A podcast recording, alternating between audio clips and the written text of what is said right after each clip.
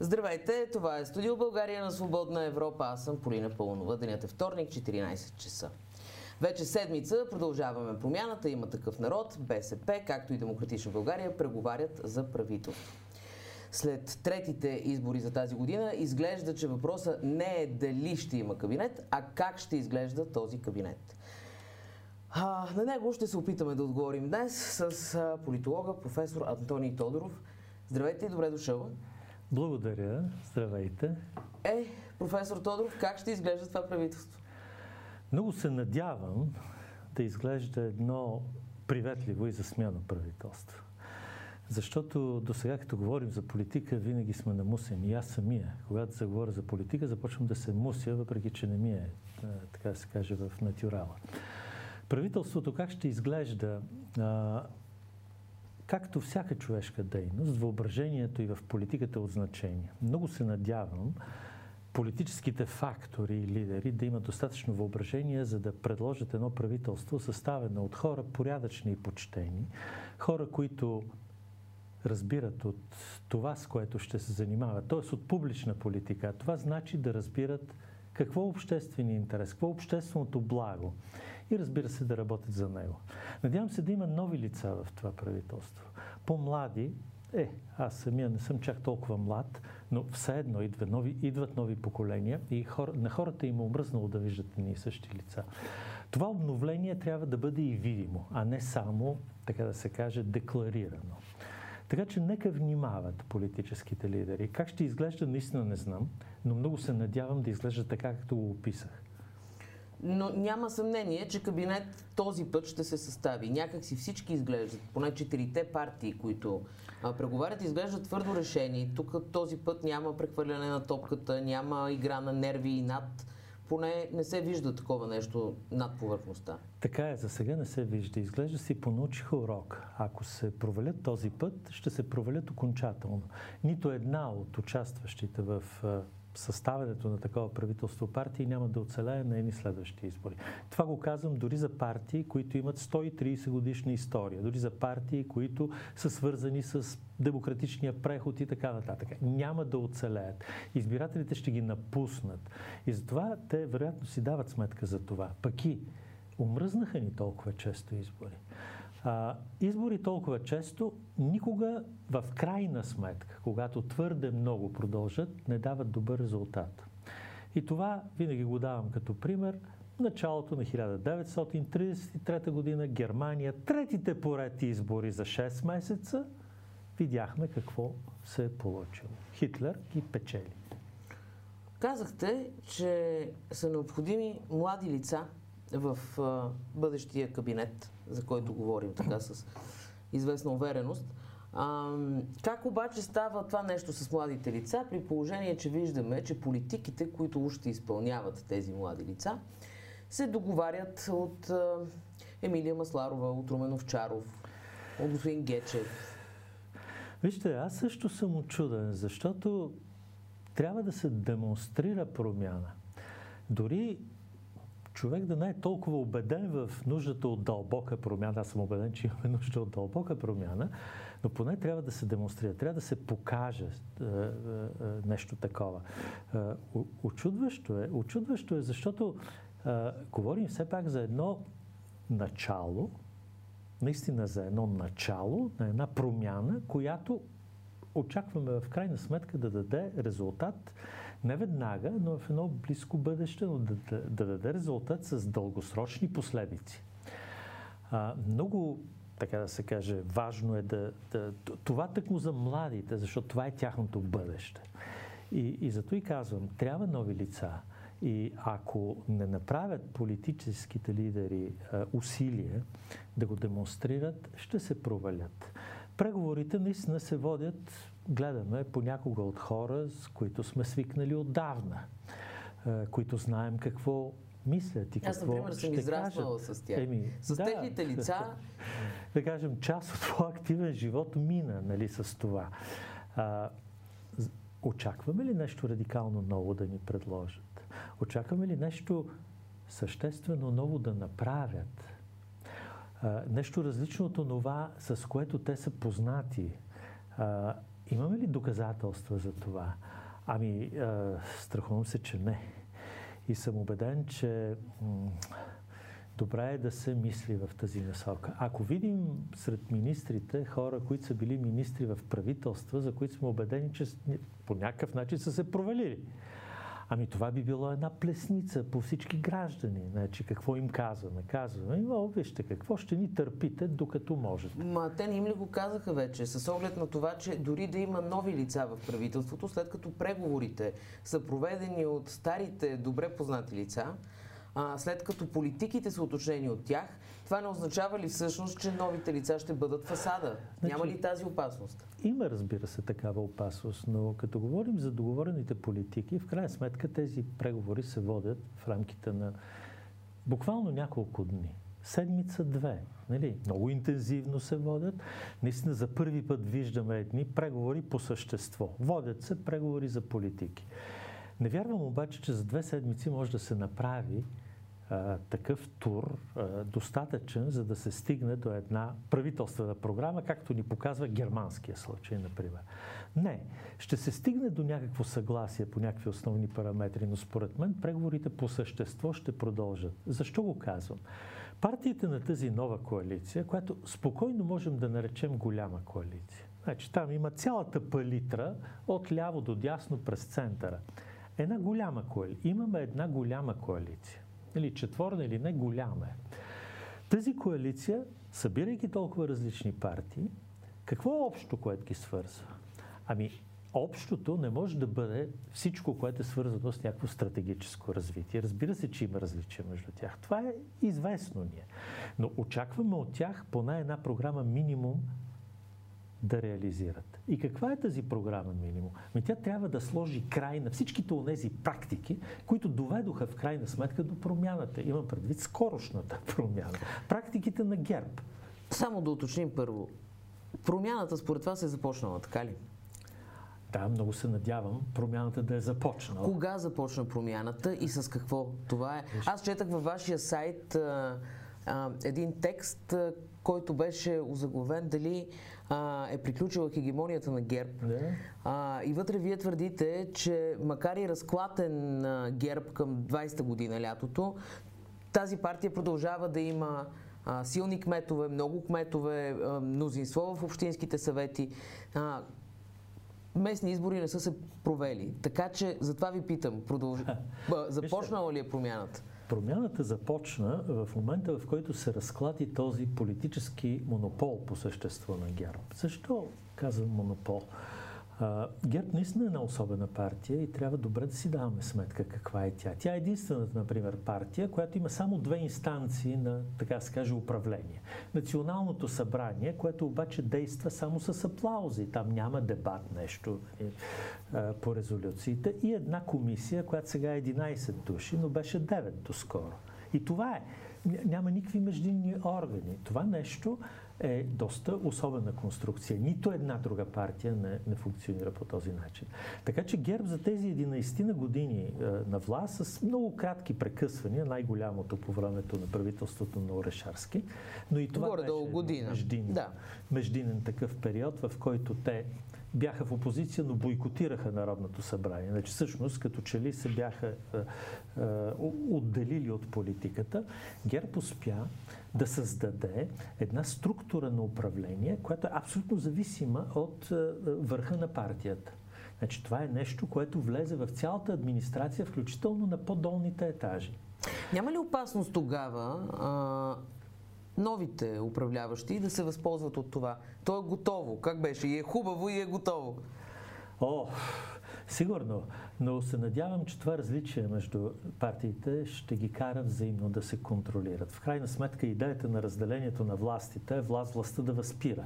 И аз се надявам там едни други да се възпират и внимателно да гледат всеки какво прави другия, за да могат да спазват общите, приетите публично ангажименти. Но като говорим за ГЕРБ, ГЕРБ се очудват, че са изолирани. И затова имаме една голяма коалиция, която всъщност се мъчи да ги държи известно време извън властта. Чудя се защо се очудват. Нали, мене ме очудва тяхното очудване. Ами, какъв вътрешен разговор протече в ГЕРБ, какъвто и да е, който да е критичен към всичкото това, което се беше случило което все пак да си поговорят помежду си, да кажат, чакайте, защо се докарахме до там? Винаги обръщат нещата навън.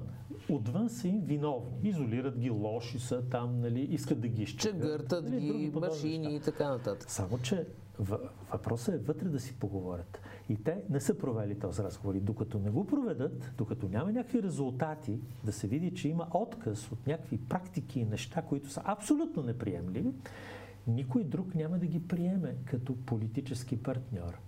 А как стои въпроса с ДПС в такъв случай? Те също са от изолираните. Там възможен ли е изобщо вътрешен разговор? А, Вижте, в ДПС също като в ГЕРБ е нужен вътрешен разговор. Нали, ДПС... Да, но дали е възможен въобще а, в тази партия? Ами вижте, всичко е възможно, защото в ДПС също има едно младо поколение политици, по-млади хора, нали, които не носят бремето на прехода, както такива като мене. Нали. Значи, те са по-отскоро. Те имат и други очаквания. И те изглежда са много по-критични към това, че е, ДПС се е превърнала в една изключително клиентална партия и, и може би оттам ще дойде някаква промяна. Въпросът е дали ще има достатъчно кораж да го направят.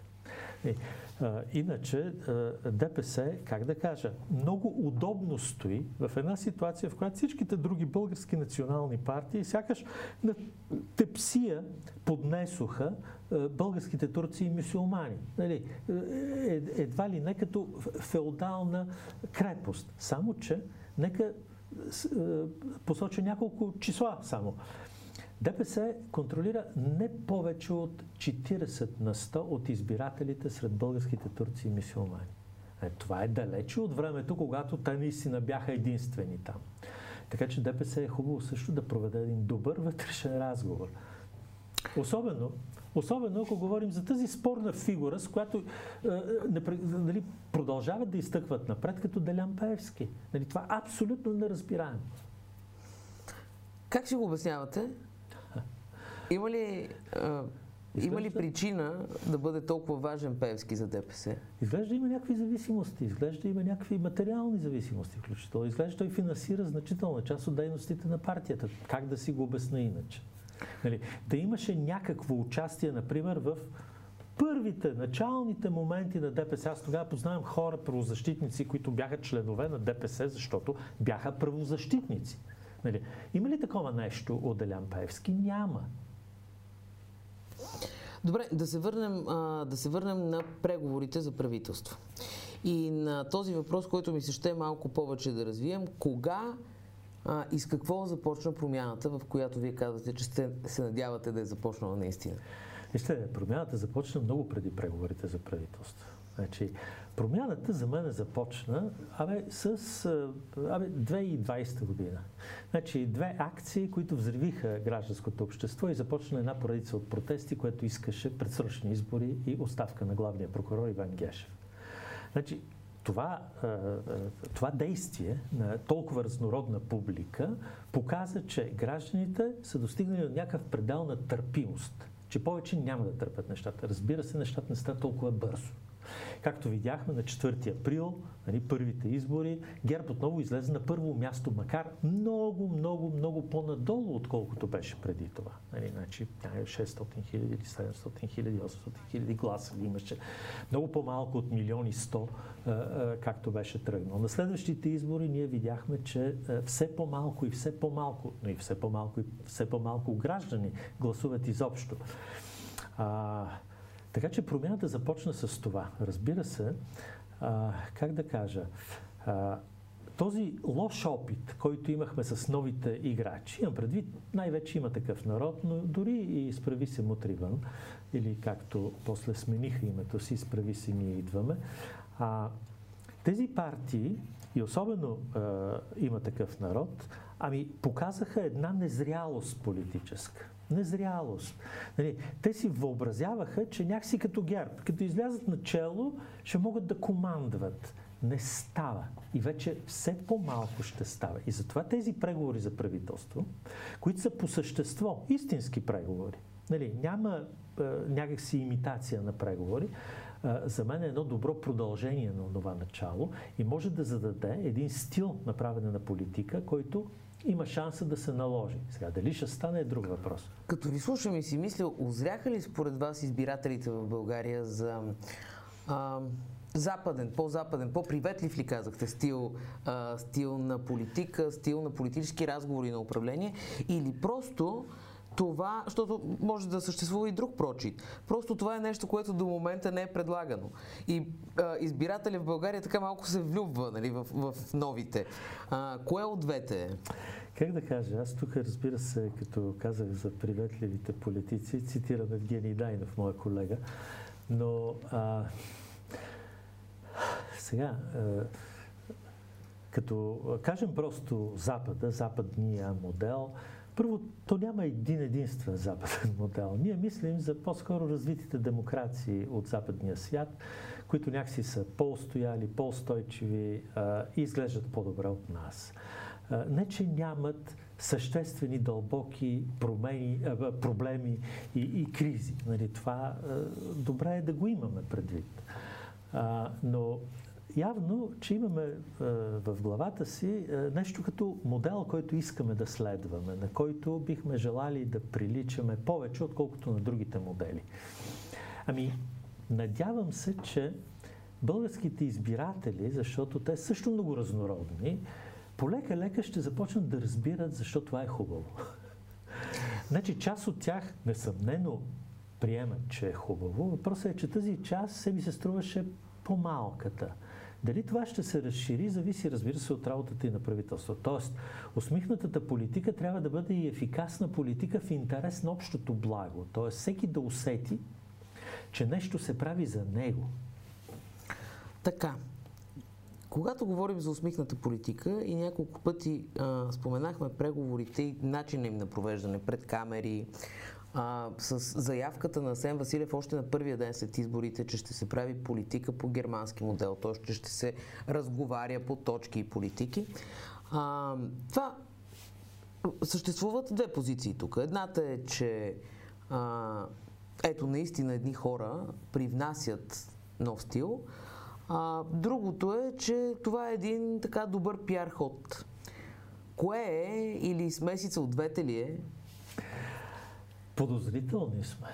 Има защо да сме подозрителни. Не вярваме на това, което политиците казват. Смятаме, че винаги има един втори пласт. Приучили сме се към това.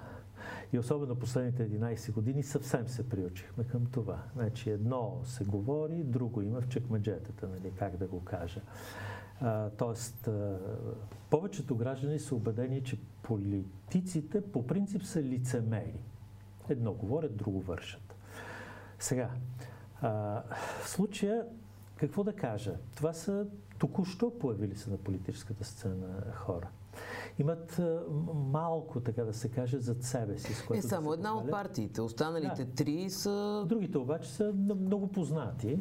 Но пак казвам, ако не демонстрират някаква промяна, и това нещо може да, да, да, да отлее. Т.е. хората да си кажат, е, Добре, да е хубаво. По-приятно е да имате таки, така изглеждащи министри или политици, но ако те не правят нищо съществено различно, каква полза от тях?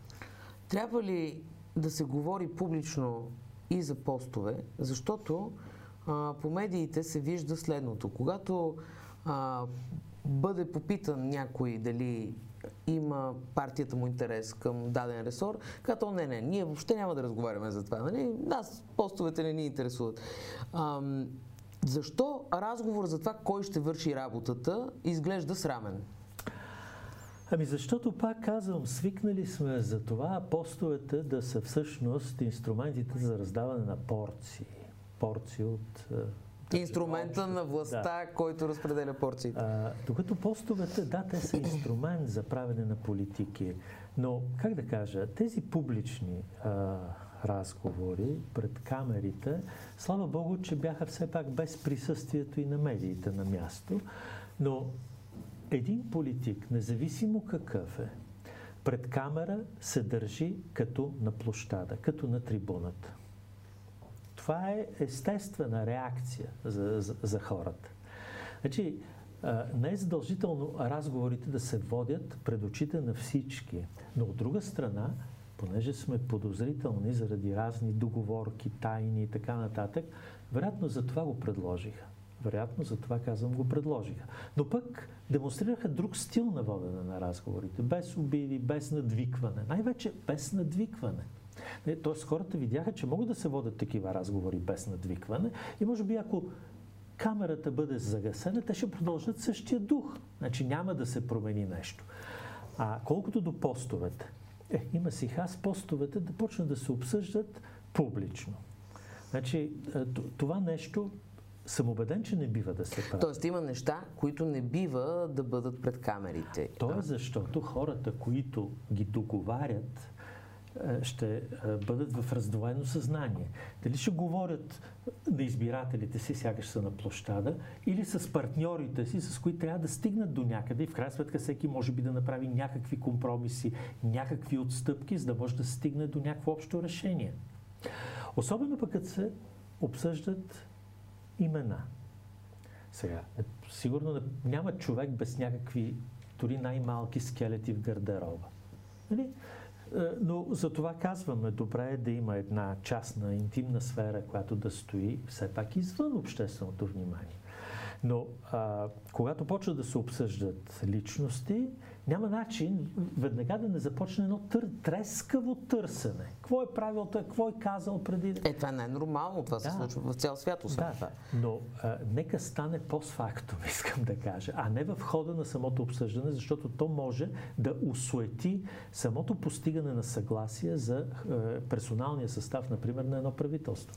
Като говорим за персоналния състав на правителство, смятате ли, че президента Румен Радев може да има влияние върху както персоналните назначения, така и върху продължаваме промяната като политически субект?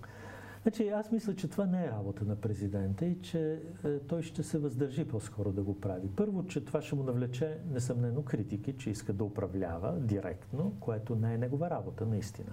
Не е негова работа да прави правителство. Все едно той създаде с, цялата, с цялото си поведение напоследък и особено нали, във връзка с приключилите избори, условията това да може да се случи. Значи тези партии, включително тази нова нали, политическа, тя не е още партия. Да, формация, да, кажа, да. Формация, да е, някакси да води, да води нещата, да води диалога. Дори ако щете самия му избор на тези двама министри, като служебни министри, е една находка, защото виждаме нали, две фигури, които са способни да бъдат диалогични, да водят разговори с всички. Нали, колко критики си сипаха, какво ли не беше там обвинения за нарушения в Конституцията, за лъжи, измами и така нататък. Как да кажа, това всичкото е така. Нали, значи имаме проблем с въпросното двойно гражданство на Кирил Петков. Но личил ли е някой Кирил Петков да е, примерно, освоил, задигнал или дал, харизал няколко милиона някому на някой приближен? Нали? Появяват се от време на време, в, само че в жълтите вестници подобни неща, абсолютно недоказани, просто за да може той да бъде сложен в е, кюпа с други. Кюпа с останалите хора. Но, да, а, все едно, аз мисля, че е добре да, как, да, да, да градираме нещата. А, политическите последици от едно или друго, да кажем, нарушение. Какви са политическите последици от uh, тази история с двойното гражданство? Какво шпионин канадски в българското правителство? Ми то толкова смешно, че те, сигурно и критиците му ще се смеят.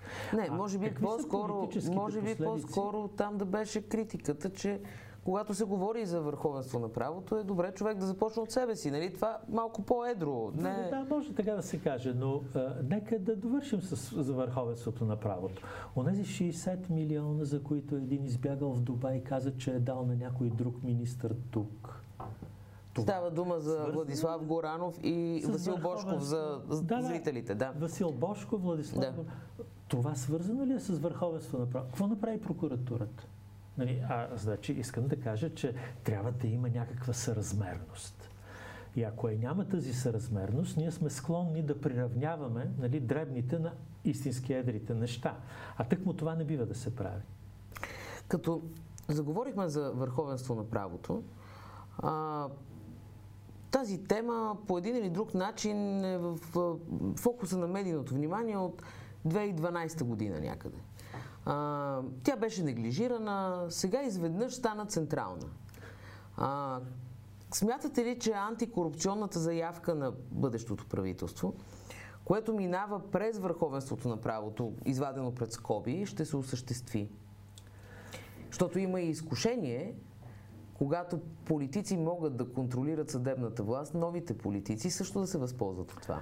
Естествено, значи, как да кажа, когато стане въпрос за реформа на правораздавателната, правосъдната система, това е един сложен въпрос. Нали? Той включително изисква много професионални познания и, и, и разбиране за това как, как това действа. Не може да го оставим просто на гражданите да го обсъждат. Нали? Гражданите не искат просто съдебна реформа. Те искат справедливост, правосъдие. Нали? А как то ще се осъществи е вече работа на тези, които разбират.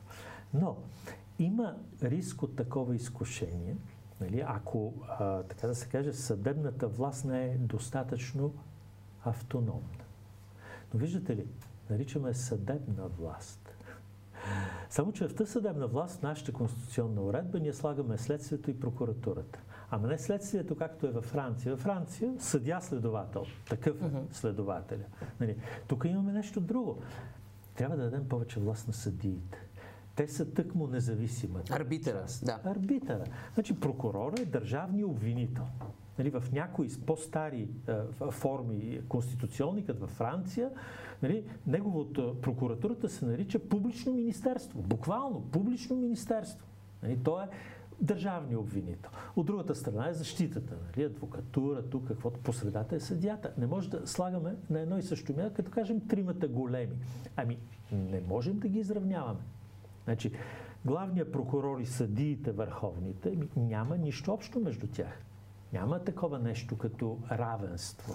Оптимист ли сте за антикорупционните заявки на бъдещето, бъдещото правителство? О, отдавна някога се включих в един голям проект на Центъра за изследване на демокрацията, антикорупция, изобщо с какво ли не се занимавахме тогава. Бяхме много ентусиазирани. Това беше не знам кога, вече съм забравил, преди 20 години и повече, може би. А, дали съм оптимист? Оптимист съм, че има желание да се започне нещо по-сериозно. Сега, също така обаче не съм толкова наивен да мисля, че е, корупцията просто с две-три е, дейности, там законодателно, някой друг закон, нещо, някоя друга инстанция, институция ще бъде премахната. Е, става въпрос за нещо, което някак си е пропило нашето разбиране за обществени отношения и там също трябва да се бръкне. И понеже съм преподавател, смятам, че темата за корупцията и антикорупция трябва да влезе по някакъв начин в образованието също така. Но че, онова, което можем да направим е да се преборим с най-високата корупция. Тоест тази най-ядрата корупция, тази най-дразнащата корупция. Тоест, трябва да започнем не отдолу нагоре, а отгоре надолу. Абсолютно със сигурност отгоре надолу. Започва някакви битката с корупцията. Някакви си 6 милиона не са същите като някакви си 6 лева. Добре, много ви благодаря. Това беше професор Антоний Тодоров. Вие може да гледате Студио България следващия вторник от 14 часа. За днес приключихме.